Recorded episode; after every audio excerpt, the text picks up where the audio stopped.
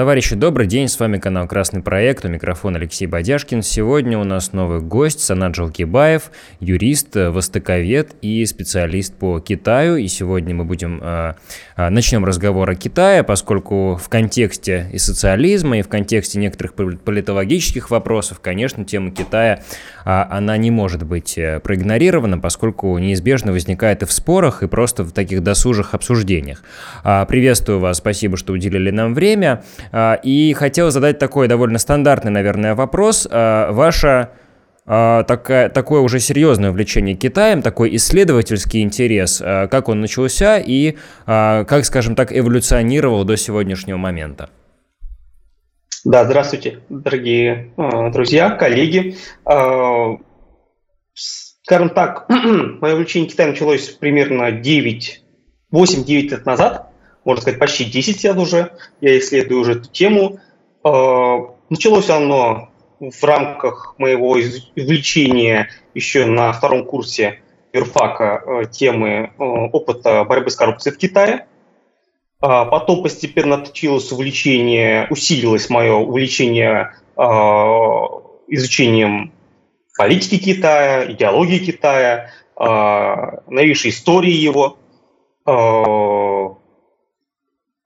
А, а, кстати, на экономике я перешел через, опять-таки, право, поскольку я юрист изначально, через изучение опыта правового регулирования экономики, предпринимательства, инвестиций и так далее. В целом за последние, скажем так, лет шесть, да, с 2016-2017 года я заметил, что в левоориентированной среде, так называемом левом дискурсе, да, а, тема Китая стала очень популярной. А, Причем не только у нас, но и за рубежом. Причем одновременно, знаете, вот что интересно. То есть, mm-hmm. условно, в 15-14 году мало что было слышно, или читалось, или слышалось, или что-то снималось на эту тему именно среди левых. Да, с левой повесткой, с левым дискурсом, марксистским анализом, э, с разного рода там положительными или негативными оценками, очень жесткими, радикальными. Вот. А вот где-то вот с 17 Э, там, 18 особенно годов как будто прорвало всех, да? Отчасти в этом я замешан был, поскольку еще в далеком 16-17 э, году был я замечен на первом, э, в первом своем официальном выступлении на левой среде в, на, на стриме Рабкора, mm-hmm. Королевским, мы опять-таки эту тему, скажем так, выстрелили вот так вот, да, очень сильно, на мой взгляд. По крайней мере, серьезно и фундировался. Мой основной был коллега тоже востоковед, эту тему ученый серьезный, молодой тоже.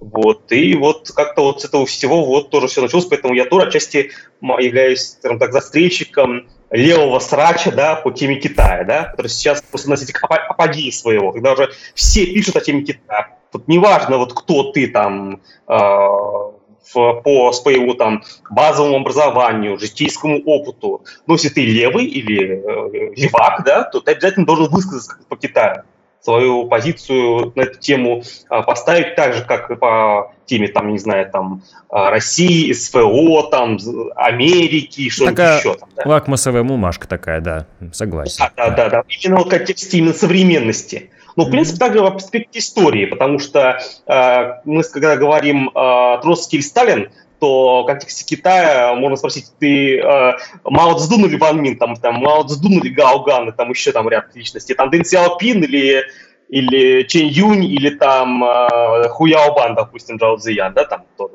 Да. Ну, это так, для специалистов это уже, конечно же, э, такие вот э, мемы, mm-hmm. не для всех они распространены, поскольку э, личности, вот такие три большие личности, Сунь Яцен, Мао Цзэдун, Дэн Сяопин, э, в связи с тем, что они их э, очень широко пиарили, э, они были широко распиарены собственными средствами массовой информации, э, международным сообществом, и поныне их культ э, реанимирован и выставляется да, на официально показ миру э, Китаем. Они как бы так застолбили иных интересных личностей, иных политических акторов, которым просто ну, не повезло, и они стали так называемыми павшими антигероями.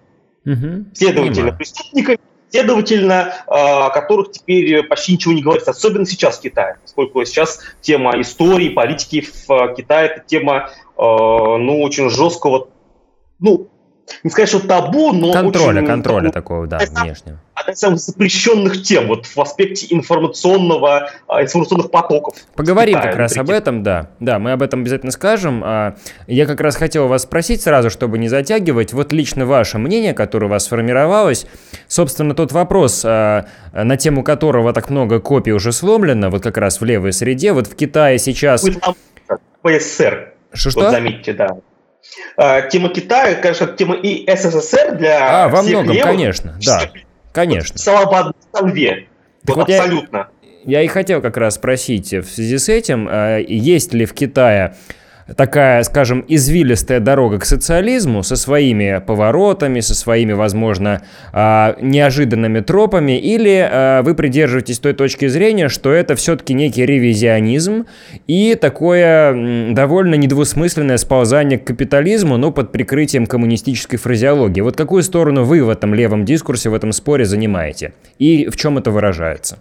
Пожалуйста. Ну, так, да. Э, следует начать с того, что эта позиция у меня изменялась. Угу. Поначалу с тем, что я начинал тему исследовать с э, таким восторженным э, взглядом на некие внешние формальные формы, левые и красные, реальные успехи экономические, социальные, в том числе могущество, государственные, Конечно. политические, военные и так далее.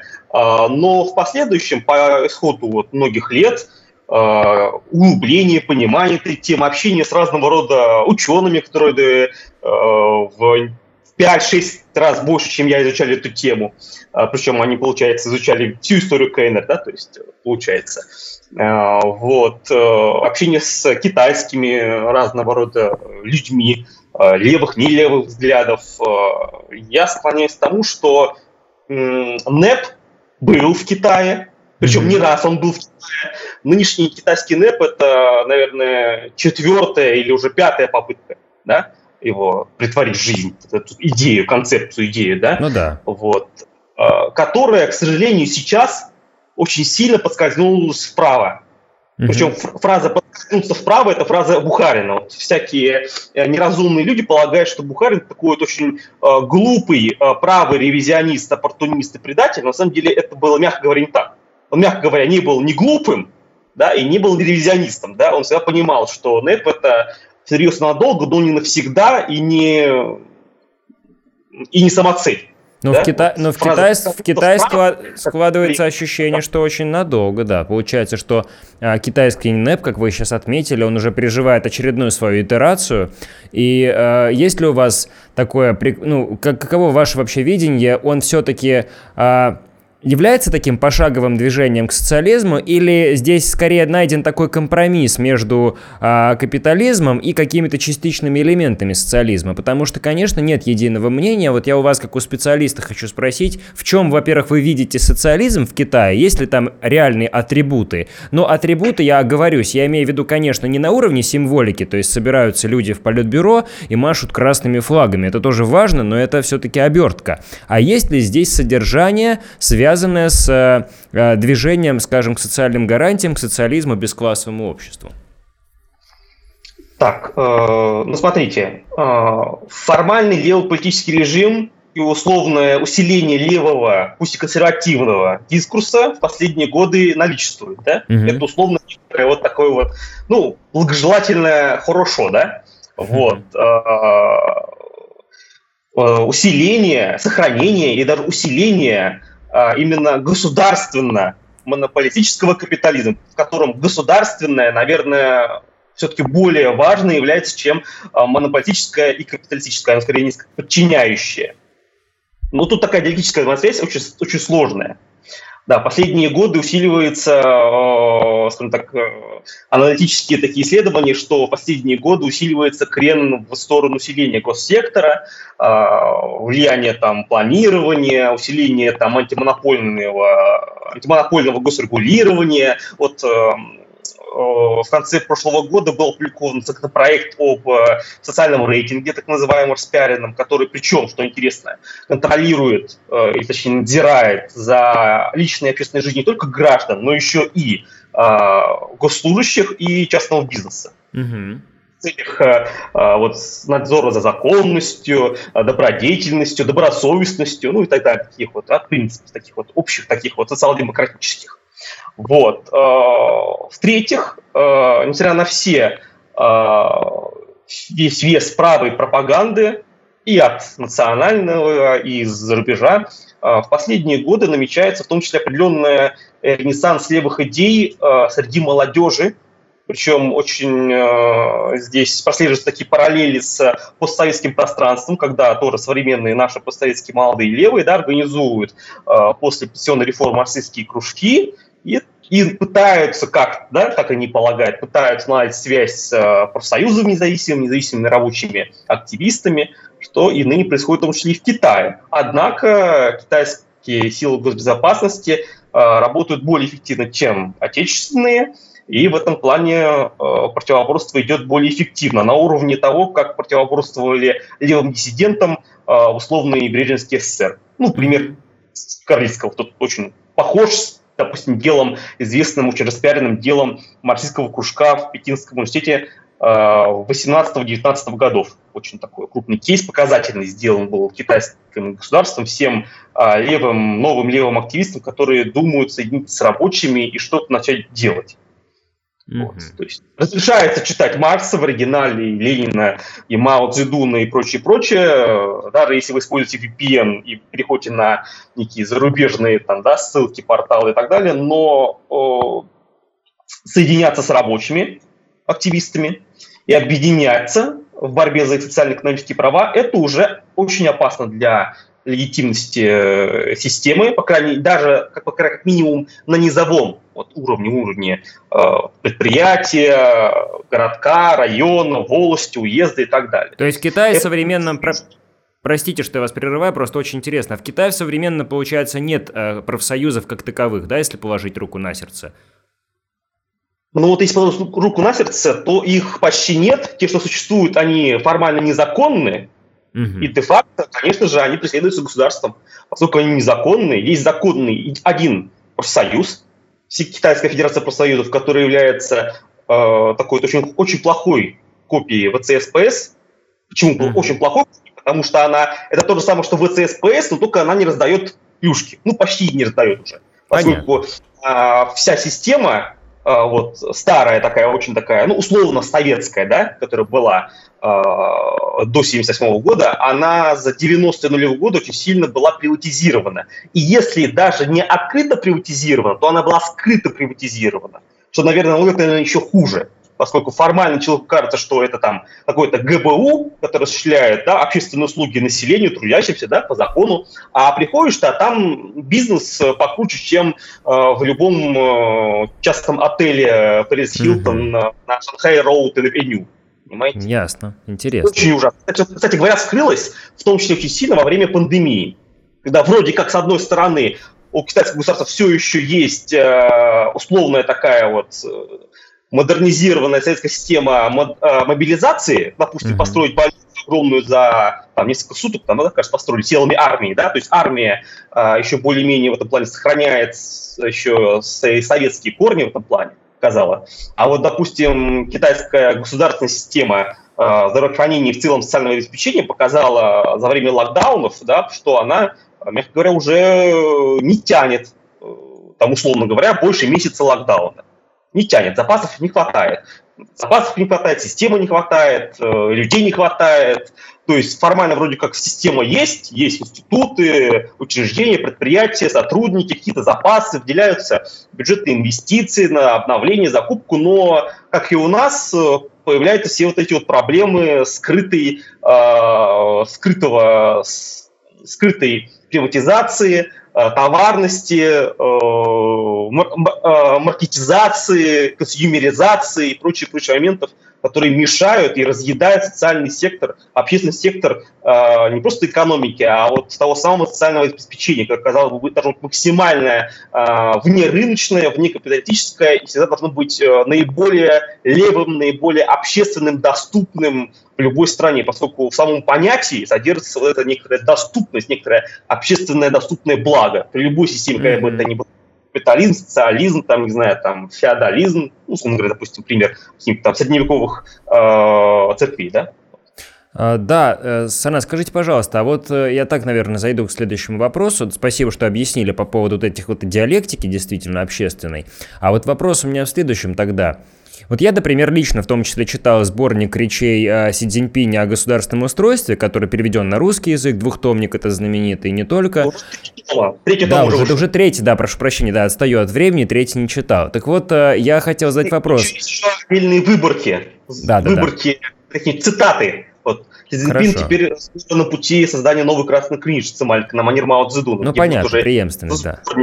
Но еще и цитаты, да, то есть там, максимальное упрощение. Так вот, вопрос, э, который меня волнует, и волнует еще некоторых других левых, очень такой, э, я его примитивно такого сформулирую. С одной стороны, все-таки, да, курс на социализм, курс на социализм с китайской спецификой, да, есть такая формулировка официальная. С другой стороны, как вы считаете, будет ли решаться эта дилемма, связанная с крупным, подчеркиваю, крупным частным предпринимательством? Потому что в Китае существуют миллиардеры, это, мягко говоря, странно выглядит в рамках традиционной марксистской парадигмы, да, а а, но, если я так правильно понимаю, никто в ближайшем обозримом будущем а, отбирать у этих миллиардеров собственность не планирует.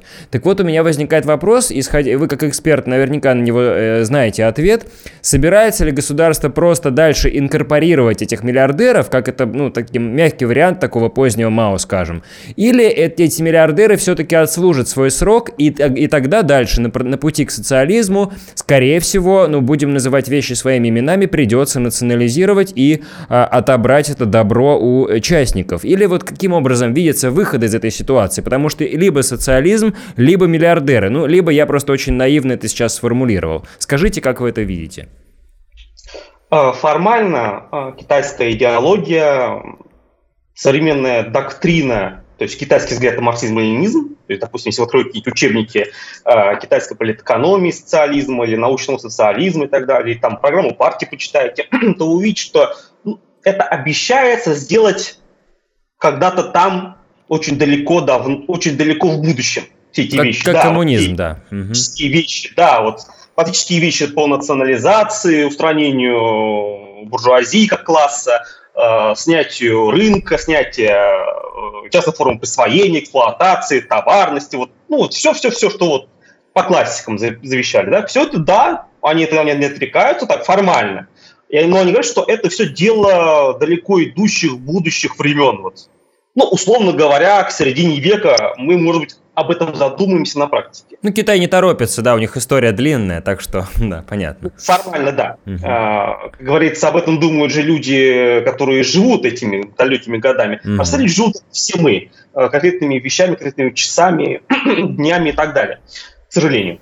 А, вот. Но на практике с нынешней ситуации. Э, ситуация разрешается так, что условно правое кейнсианство или либертарианство, которое было, допустим, в нулевые годы, сменяется на левое, около левое такое э, консервативное бюрократическое кейнсианство в современности, в условиях кризиса, которое предполагает по собой некое перераспределение, улучшение этого перераспределения, но при сохранении в целом вот основных правил игры, основной системы, институтов и прочее, прочее.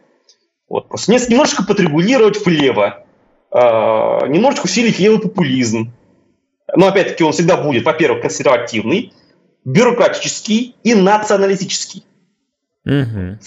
Любое, вот, любое левое, вот, что вам покажется вот, сверху, да, сверху спускается, это все может быть и левое, но оно, во-первых, крайне ограничено в связи с тем, что, опять-таки, всегда главное – китайских элитах политических будет всегда э, национализм, э, бюрократизм э, и э, некая такая вот, как бы сказать-то, э, некая всегда консервативное какое-то вот такое, что это все... Ну, ради... официально, да.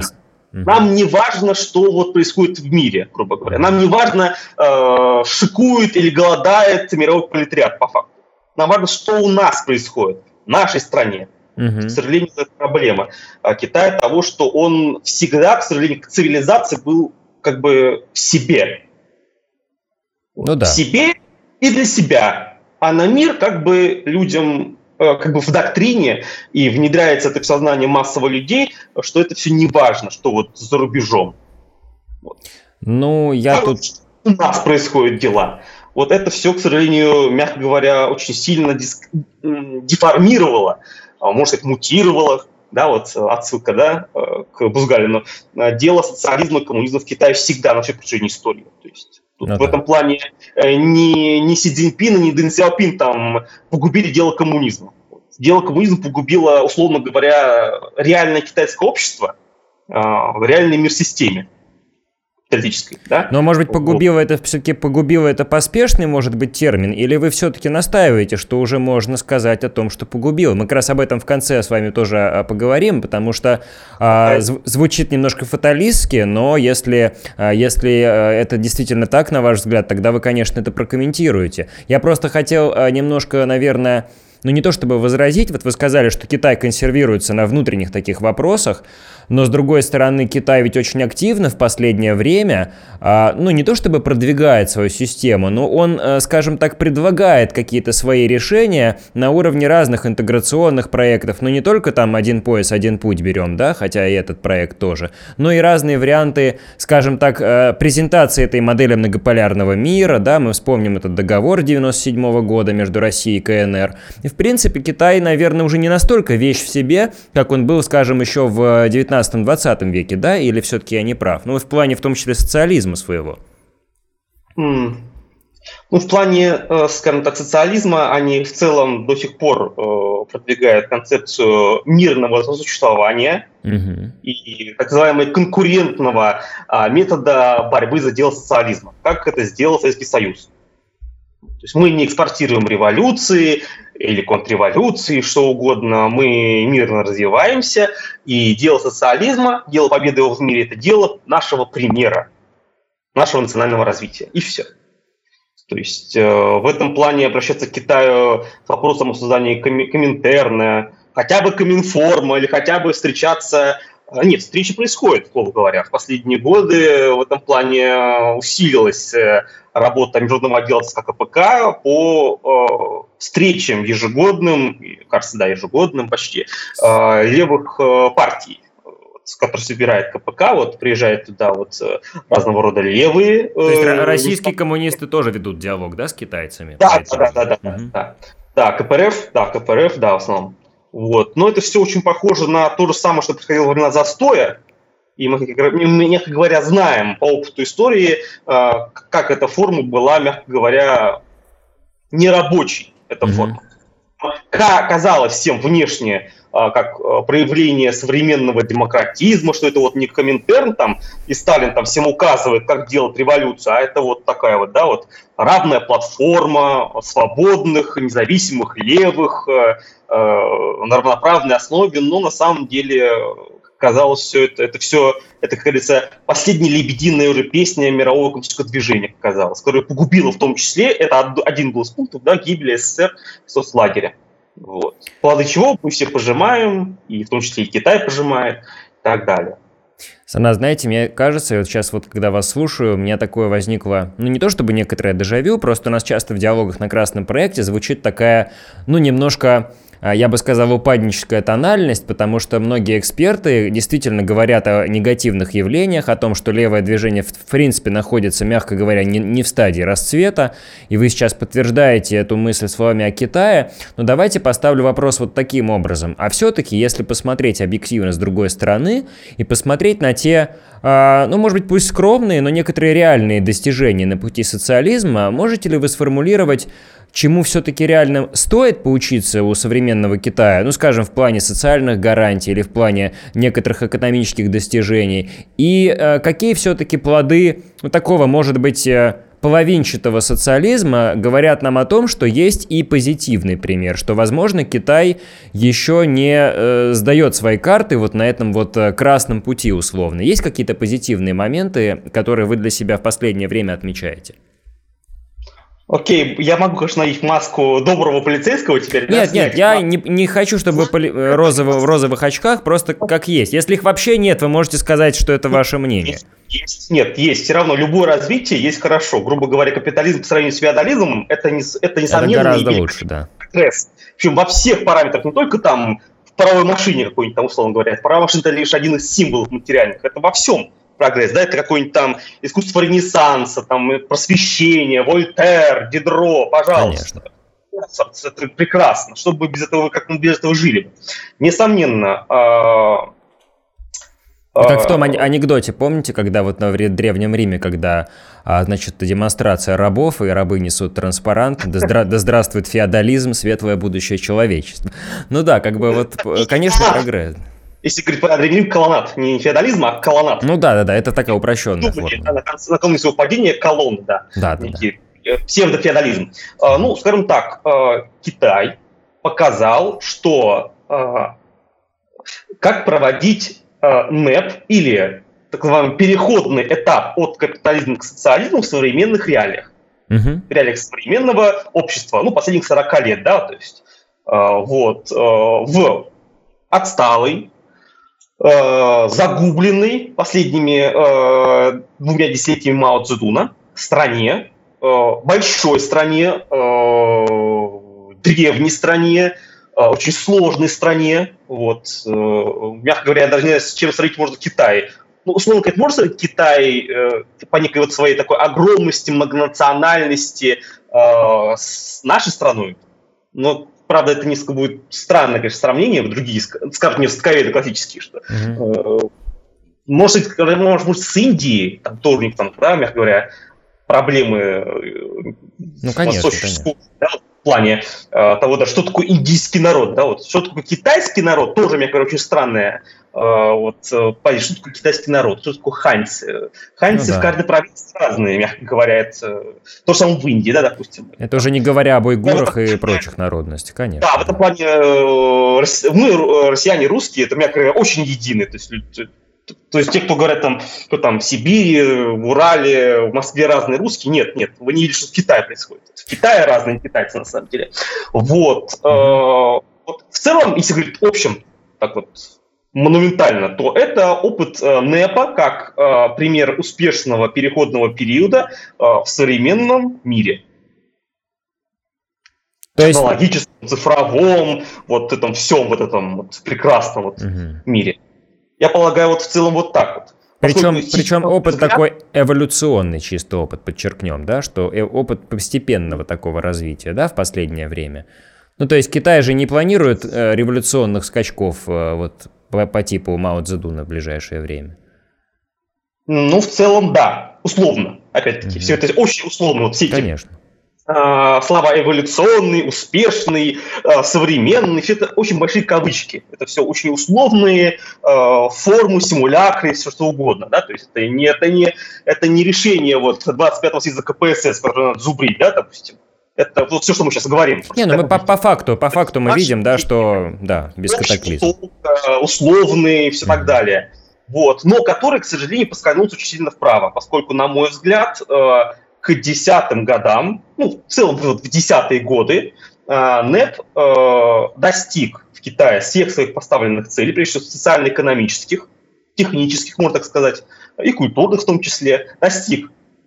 Но э, и вот по факту в десятые годы нужно было НЭП, грубо говоря, переделывать, как-то, да, ну, переформатировать в реальную статическую политику.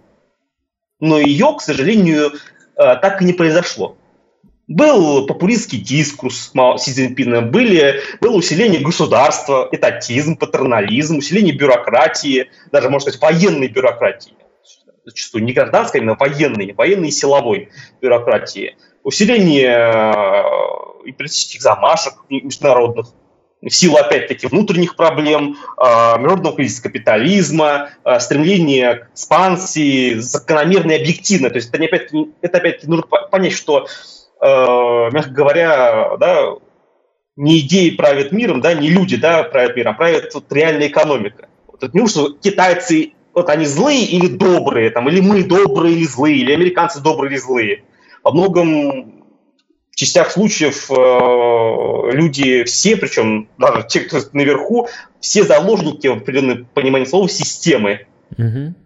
Она была выстроена, когда-то она была очень эффективной, разумной, прогрессивной, но м- очень часто людям изменяет чувство меры. Причем неважно кто эти люди, они были наверху, внизу системы. Вот. То же самое происходит в Китае. Поначалу полагали, что э, NEP — это китайский, вот пятая уже версия NEP, которая произошла вот после смерти Мадзуна. Это будет, э, во-первых, э, элементарным наведением порядка и восстановлением страны после угара псевдореволюционного времен Мао Цзэдуна. Культурная и, революция. Да. И моделью э, развития страны в условиях э, э, роста неолиберализма западного мира, вот вспомним 80-е годы, да, это были, мягко говоря, очень сложные годы для э, мира, для, тем, для левых, для социализма. Это падение, как мы знаем, это торможение, э, застой и последующее падение соцлагеря. То есть вот в таких, так, в этом, это, это была эпоха, это был мир, когда все пошло вправо. Угу. Ну, на да. востоке, на западе, на севере, на юге. В этом плане Китай был, мягко говоря, не исключением из правил. То, что он пошел условно вправо, да, своим НЭПом, пятым уже НЭПом. Поскольку первый НЭП еще был э, учрежден э, саммита основания КНР в 1949 году. Mm-hmm. В этом плане э, китайцы, мягко говоря, не сперва э, подходили к вопросу НЭПа. Ровно так же, как и мы я, возможно, сделал для кого-то э, шокирующая э, новость, что Владимир Ильич Ленин э, начинал НЭП еще э, с Октябрьской революции, с первых дней советской власти. Помешал ему продолжать НЭП только Гражданская война. Не, вот, ну, то есть, скажем говоря, так, на что нет был не, один, не единожды фор- Формально-то он понятно, что объявил там в 2020 году, но элементы, да, это уже такой да, тонкий суть политики была. Суть, суть политики была еще тогда сформулирована. Вплоть до того, что мы привлекаем иностранные инвестиции буржуи, буржуев. Ну, это для того... Но это был, да-да-да, я, я просто сам читал эти документы э, в ЦИК СНК РСФСР, вот от 17-18 года начала, что вот мы позволяем буржуям при, при соблюдении наших интересов, законов, э, то, что они не вмешиваются в политику, соблюдают наши законы, вкладывать капитал для развития советской промышленности. Санат, можно такой наив, наивный вопрос вам задам? А, а вот все-таки мне кажется, что есть огромная разница. Я объясню, что я имею в виду. Когда страна агонизирует, как в 20-е годы, да, вот при, при Ленине, когда мы привлекаем инвестиции буржуев, мягко говоря, не от хорошей жизни – и мы декларируем, что да, мы идем на эти уступки для того, чтобы взращивать свою социалистическую экономику. Согласитесь, сегодняшний Китай находится во много более благоприятных условиях, чем Россия при Ленине. И в данном случае это уже не выглядит как вынужденное привлечение буржуйских правил игры. Это выглядит как определенный компромисс, простите за старую риторику, соглашательства.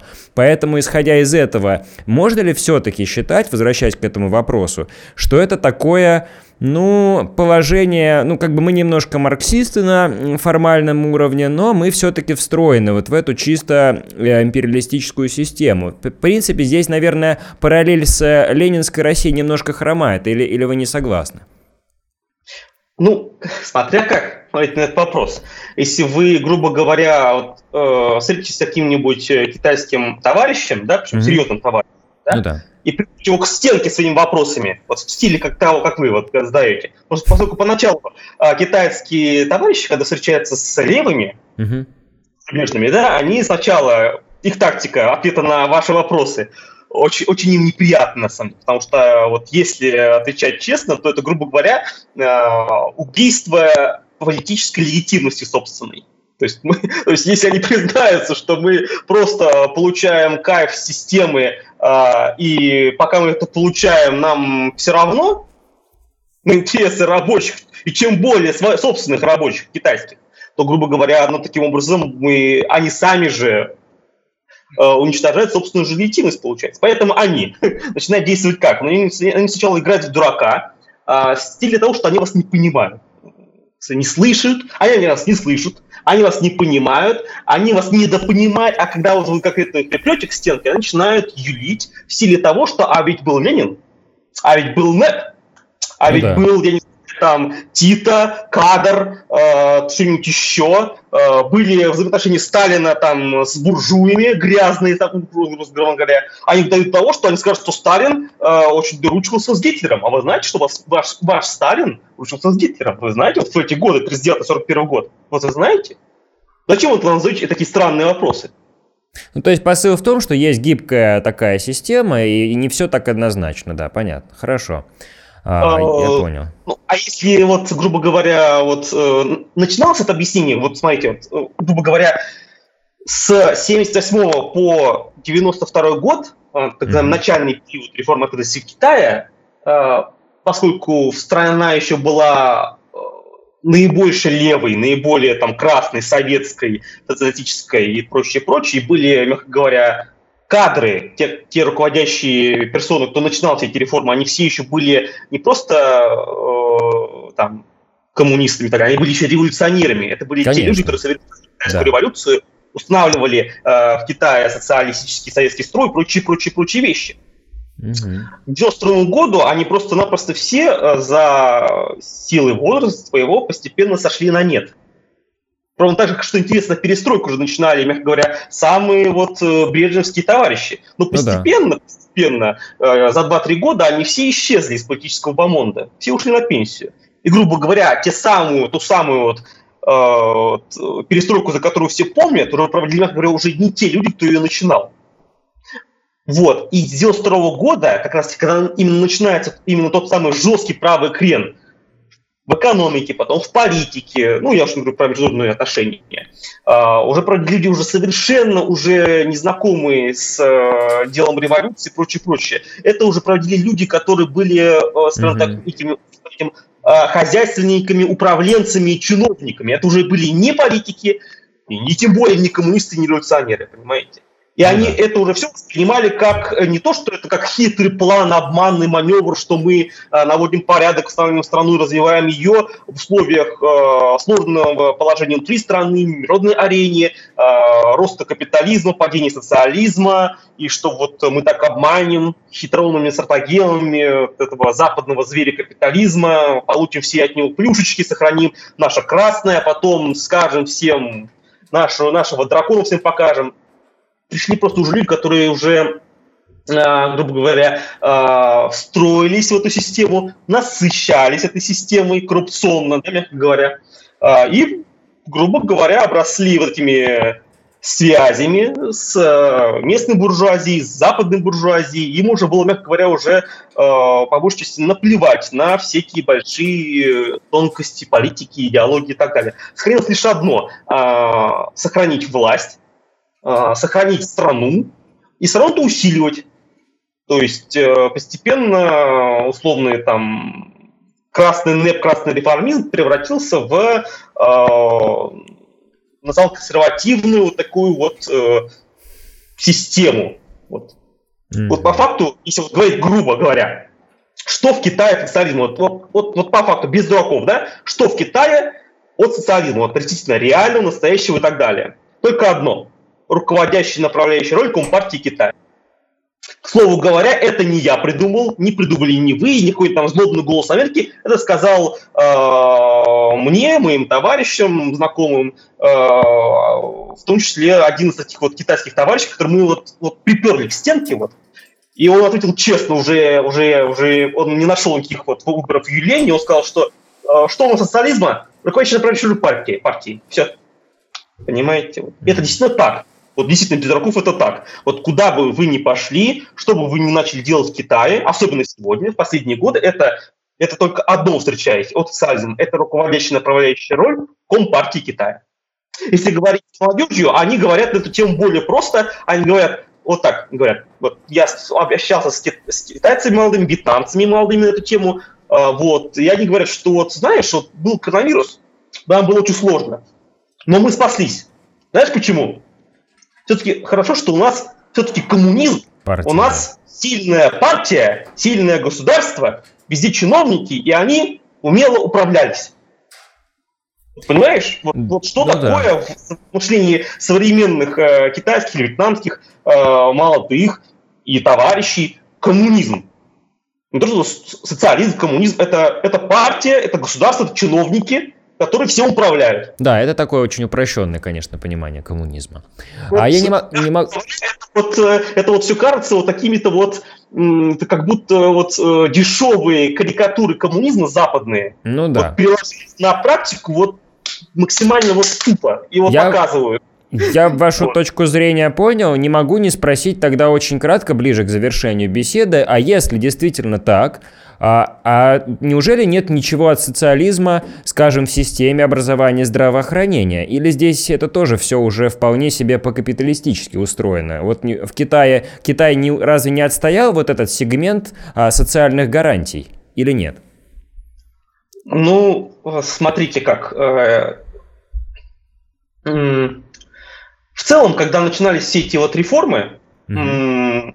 решили так, что так как, так как мы бедная страна, э, и, следовательно, у нас изначальный пирог вот, национального дохода очень-очень-очень маленький. Нам нужно его, грубо говоря, поставить на одну лунку, или там на одну точку, как вот казино, да? На одну точку, чтобы выиграть. Да, ставка. Что мы поставим это все на экономику.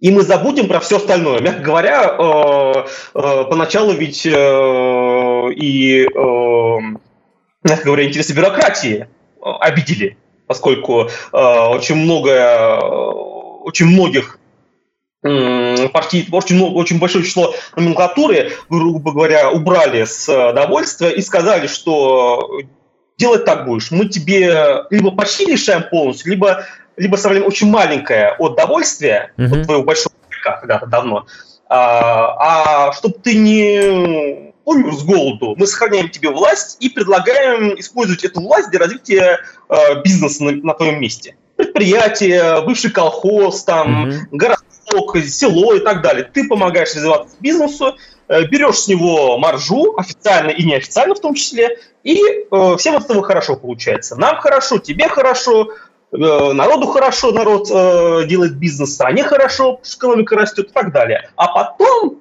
когда у нас будет пирог вот такие на огромный, мы будем его переспрять э, Тогда все изменится, да, понятно. Логика понятна. Да. И так подобное. И в последние только годы э, в силу внутренних проблем, огромного количества забастовок, протестов китайских трудящихся, китайское государство вынуждено пойти на крайне радикальные решения, в том числе вот на э, так, в год перед съездом и в год съезда, вот прошедшего 20-го съезда в прошлом году, была заявлена вот одна из новых стратегий Компартии Китая лично Цзиньпина, это по э, перераспределению вот э, дохода, вот, чтобы побольше вот м, спускалось простым людям, простым трудящимся.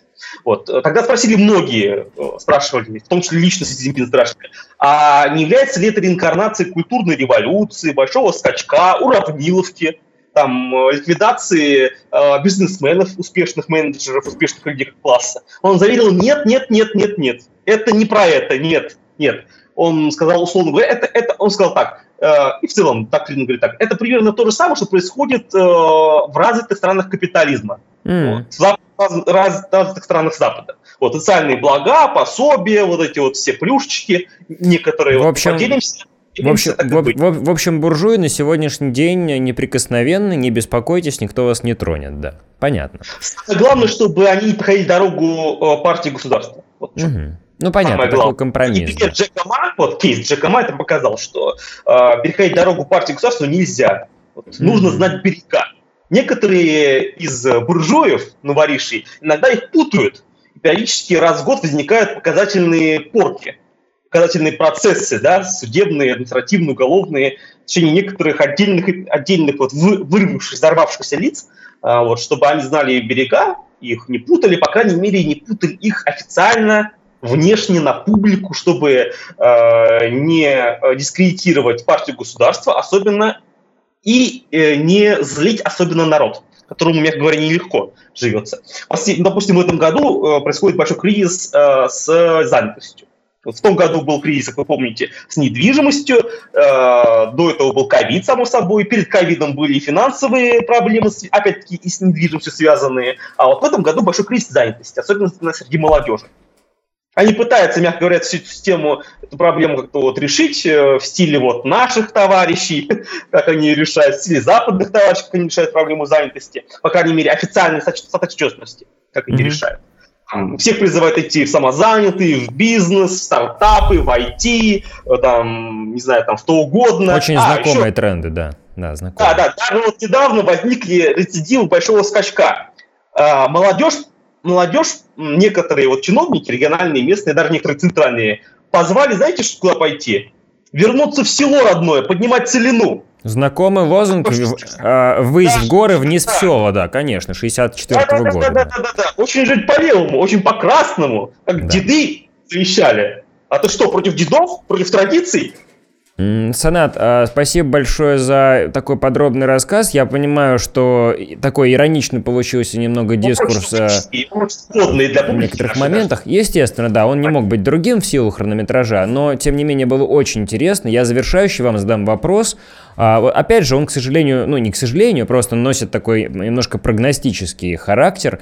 А вот вы уже говорили в начале нашей беседы про эту новую левую поросль, которая как бы полулегально существует, да, про то, что а, молодежь китайская, скажем... Нелегально. А, ну, нелегально, хорошо, да. То есть, условно, есть альтернативные взгляды на марксизм, в том числе в рамках э, китайской молодежи. Есть ли такая вероятность, ну, на ваш взгляд, опять же, что в силу тех или иных процессов Китай может полеветь в плане своего курса, когда условно поколение а, изменит этот вектор? Или это все-таки находится под а, таким... Политическая теория, что, грубо говоря, ну, старики умрут, а все-таки молодежь рано или поздно придет. Не, ну это, это, это, это если, совсем, если, если совсем упростить, я имею в виду, может быть, это не так примитивно произойдет, но, по крайней мере, есть ли вероятность, что левый красный Китай по-настоящему красный, это еще дело а, не совсем обреченное. Как вы думаете вот об этом? И что надежда, правда, на молодое поколение марксистов? Дело не обреченное, чтобы вы вот, ну, не думали, сейчас повторю цитату Ленина, что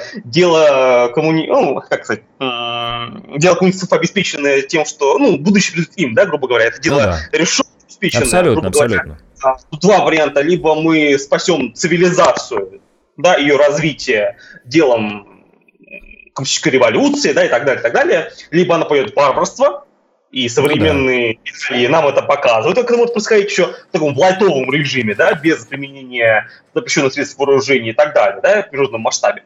Но уже мы понимаем, что мы, как мы можем вернуться в варварство очень быстро. Да, вариантов ну, всего два. Это не хитрая альтернатива. Да, да, да, тут дело абсолютно вот э, классическое, вот, решаться. Э, mm-hmm чему может прийти? Ну, скажем так, э, вероятность того, что левые перехватят как-то повестку, общественные мнения, общественные движения, которые разъединены, они очень местечковые а, или отраслевые, э, или кейсовые. Ну, скажем так, по казусу люди собираются, допустим, вот а, чино, сын чиновника сбил девушку или девочку, там, допустим, и вот народ вот просто взрывается в этом городке, допустим, взрывается, вот он, вот он терпел, терпел и взорвался.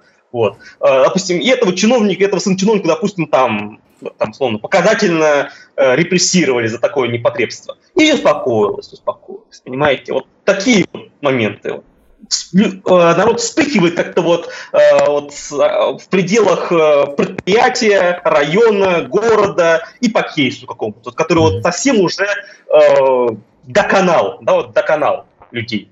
Э, просто народ терпеливый, ну, элементарно, да, вот рис, когда рис сажаете, вот, приучает к э, патернализму, коллективизму такого низшего уровня и терпеливости, терпеливому монотонному труду. И вот так вот терпеливо, монотонно в коллективе, вот таком общем, таком низшего порядка, который тебя э, не раскрывает, раскрепощает, а вот так вот, а вот так тебя закрепощает в своем коллективе вот, каждую личность. И вот э, так люди вот терпят, терпят, терпят, потом взрываются.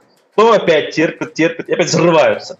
Вот. А современные молодые левые китайские повторяют путь э, наших левых, э, зарубежных вот новых левых, да, нормальных, скажем так, нормальных левых западных. И в целом вот некая такая вот, не вот мое представление, какая-то вот такая вот реинкарнация, некоторая спираль, э, как на манер неких э, наших народников и первых русских марксистов, вот что-то подобное. Mm. Но, к сожалению, ни первого, ни второго интернационала, чтобы им помочь. Там так. пока еще, то есть, вот. Э, родится ну, э, Союз борьбы за освобождение рабочего класса, да, в Китае. Да, да, да. Вот первые, первые вот возникают, всплывают, э, как только они соединяются с рабочими, их госбезопасность очень сильно бинтит и э, показательно устраивает порки. Потом они э, пишут покаянные письма, их публикует общественность, следовательно, человек, этот молодой революционер, теряет свое лицо, то есть он лишается некой, некой вот, некого... Социального то, статуса. Он, нет, нет, он не лишает социального статуса, он, его потом возвращают э, студ, студенты, допустим. Он э, лишается не то, что репутации, он лишается какого-то вот э, какого-то морального, какого-то, какого-то морального права в дальнейшем как-то вернуться к этой же сфере деятельности вообще, mm. вот в глазах общества китайского. То есть это, это покруче, чем просто тебя лишить репутации. Это, это такой своеобразный вариант астракизма, да, как в Древней Греции? То есть а, э, да, от, да, да. от, от сферы. То есть, условно говоря, вот тех самых ребят молодых, которых, допустим, повинтили в 18-19 году, mm-hmm. э, студентов, э, причем, что интересно, э, повинтили именно руководство. Сам по себе кружок оставили, mm-hmm. арестовали руководство кружка, революционное, скажем так. А кружок оставили, Э, там просто назначили из порткома и ректората вуза правильного профессора с его аспирантом, который говорили правильный социализм и коммунизм как этого требуют методички китайские официальные. Mm, то есть такое немножко... Руководство арестовали и, рука... и над руководством произвели э, читку ему, как надо себя правильно вести. Это вы сейчас кон- конкрет, конкретный кейс описываете сейчас? Или это да, вы... да, кейс, который показывает, который показывает, он очень, просто говоря, скажем так, э, показательный. Потому что mm-hmm. это очень показательно показывает именно э, дух политической борьбы, дух, дух китайской культуры политической. Вот, так производится это тело. То есть не обязательно расстреливать людей в китайском понимании слова это не обязательно. Главное лишить человека лица, противника своего лица. И таким образом лишить его морального, некого такого духовного права вообще вести какую-либо политическую деятельность. Вообще какую-либо, то есть противную тебе, дружественную тебе, вообще. То есть таким образом человека отключают культурном плане от политики. Он, конечно, может потом вернуться де-факто снова, но ему будет уже очень мало доверия среди китайского населения. Кстати говоря, вот. вот при, при всем при том, это вполне себе марксистский подход, потому что как раз э, общество дает тебе легитимность, да, общество дает тебе, по сути, в этой системе а, право считаться тем, кем ты считаешься, условно, а, ну, как вот в советской там клятве, да, про презрение трудового народа, да, то есть вот это вот, а, если, а, если негативные факторы сейчас отбросить, то, в принципе, я сейчас себя поймал на мысли, что это, наверное, вполне в духе марксизма-ленинизма, в том смысле, что полноценность, ну, или, скажем так, э, легитимность человека или его как бы действий, оно определяется тем, как к нему относится коллектив, общество. И поэтому в этом смысле, наверное, Китай показывает довольно тут э, характерный пример, вот как раз марксистского. Ну, опять-таки, от имени коллектива решает все... Э... Ну да, партийное, партийное руководство, да говоря, да, то есть узкий круг лиц узурпировал власть в стране. Вот опять-таки, да, в чем приходим к проблеме того, к проблеме всех левых? В вопросе демократизма. То есть, по сути, я так понимаю, э, современ, современный Китай... Ну да, да, современный Китай это сейчас это такой страшный сон Льва Давидовича Троцкого, который писал про преданную революцию, да, и про как раз вот эти да. процессы, которые Я проходили. провожу в целом такие вот э, очень грубые, конечно, параллели, э, что современный Китай это такой технологичный застой. Mm. Супер технологичный застой, который э, вместо перестройки решил э, дальше продолжать застой. Классно же, у нас еще запасов на 30 лет как минимум. Ну, как говорил, допустим, Михаил Сергеевич Горбачев, что он, он как-то где-то поговорился, что э, на 85 год у нас э, запасов э, было на 30 лет ядерной войны. Mm-hmm. Запасов для того, чтобы Союз жил и не, не менялся абсолютно. На 30 лет ядерной войны у нас было запасов. Ну, в Китае, конечно, может быть, возможно, не на 30 лет такие военные запасы сосредоточены, все-таки народа полтора миллиарда прокормить, это, мягко говоря, не, не, очень, не, очень, не очень легко-то. Вот, может быть, поменьше, но в целом они считают, что в целом у них запасов много, например, золотовалютных резервов, да, что-то там 5, 4, 4 триллиона золотовалютных э, долларов, да, у них, кажется, запасов. Mm-hmm. Вот, и, вот именно с помощью этого парашюта, этого резерва, они их и до сих пор э, топят все свои кризисы, перепроизводство, финансовых спекуляций и прочие моменты, топят этим вот э, запасом валюты. Вот в чем пока вот некий такой лайфхак китайских товарищей. Они не э, кардинально не меняют систему потому, что эта система пока приносит прибыль, э, эта прибыль как бы чуть больше все еще проблем. Проблемы решаются тем, что мы, э, у нас есть запасы, запасы мы вытаскиваем и, и топим запа- проблемы в деньгах ну, особо, особо опасны. Ну, да. В том числе и восстания. То есть, опять-таки, резервов у Китая на маневры, компромиссы, в том числе трудящимися, и, и, с, и с буржуями западными есть. Вот. И пока они есть у Китая, это руководство, это руководство вот максимально не настроено на какие-то кардинальные революционные изменения, которые назрели. Причем, что интересно, назрели объективно. Но субъективно до этого дела не дошло, и есть резервы для компромиссов, э, перемирий, маневров влево, вправо, назад, вперед и так далее. Вот. В этом плане страна не обладает подобными возможностями. И поэтому нам максимально тяжело и плохо. Санат, большое... Китайцам. Китайцам тоже да, и действительно сложный момент, и вы правильно сказали, я с вами согласен по поводу субъективных объективных факторов насчет того, что назрело, что нет. Большое вам еще раз спасибо за это очень интересный, а, очень, а, возможно, в чем-то дискуссионный, но очень интересный разговор. А, пока, наверное, на данном этапе этот диалог с вами завершим. Я хотел бы только очень, если коротко, напоследок спросить, э, ну, возможно, мы, конечно, эту беседу еще продолжим. Я хотел спросить, что вы посоветовали бы нашей аудитории прочесть про Китай, но если речь идет э, по возможности не о монографиях или очень каких-то сложных трудах, а о чем-то более, ну, чуть более доступном для широкой аудитории, для того, чтобы понять вот э, как раз те процессы, о которых вы говорили. Окей, э, я вам скину список, у меня есть Хорошо. начальник библиографии, я вам, да, скину. Хорошо. В том числе я вам, вам скину ссылку на мои соцсети и мой маленький канал – я выкладываю подкасты, начинаю выкладывать подкасты об истории Китая. Вы mm-hmm. читали, наверное, смотрите один из них. Вот, приглашаю всех. Да, да, да. Я там начинаю очень доступном понимании слова рассказывать о новейшей истории Китая, из которой мы, кажется, может понять, почему современный Китай именно такой, как он есть, и не какой-то иной, да? Хорошо. который все представляете. Но в целом я могу посоветовать что? Я могу посоветовать классические а, классические вузовские учебники по истории Китая или истории Востока, а, если говорить шире там. Вот. Э, один из последних вот издал, издавал из Дальнего Востока РАН э, в начале десятых годов. Вот самая последняя редакция, ну, из всех учебников. Вот. Э, монографии, из монографии, ну, посоветовать, возможно... Не, монографии, я думаю, это ну, уже более, более сложно будет, да ну, для зрителей. Ну, но... Ну, в целом вот забейте... Ну, спасибо большое, да, и мы обязательно посмотрим э, эти источники. Востока, и вот э, за последние 10-20 лет у нас с несколькими редакциями, несколькими разными авторами, вузовскими, абсолютно законными, да, законные источники информации, не беспокойтесь, товарищи, издана некая такая вот историческая база, из которой, по прощению которой вы да. можете понять, что к чему. Вот. Большое спасибо. А, по темам, по э, персоналиям уже дальше я наведу вас в источнике, в списке угу. я вам скину. Ссылку на него. Спасибо большое. Напомню зрителям, что ссылки в описании появятся. Да, мы их туда тоже подвесим. Еще раз спасибо вам за внимание, за этот интересный разговор. Вот. И, ну, возможно, мы продолжим э, эту китайскую очень многогранную тему в каких-нибудь дальнейших выпусках. Спасибо и до, до свидания. И спасибо нашим зрителям за внимание. До следующих выпусков.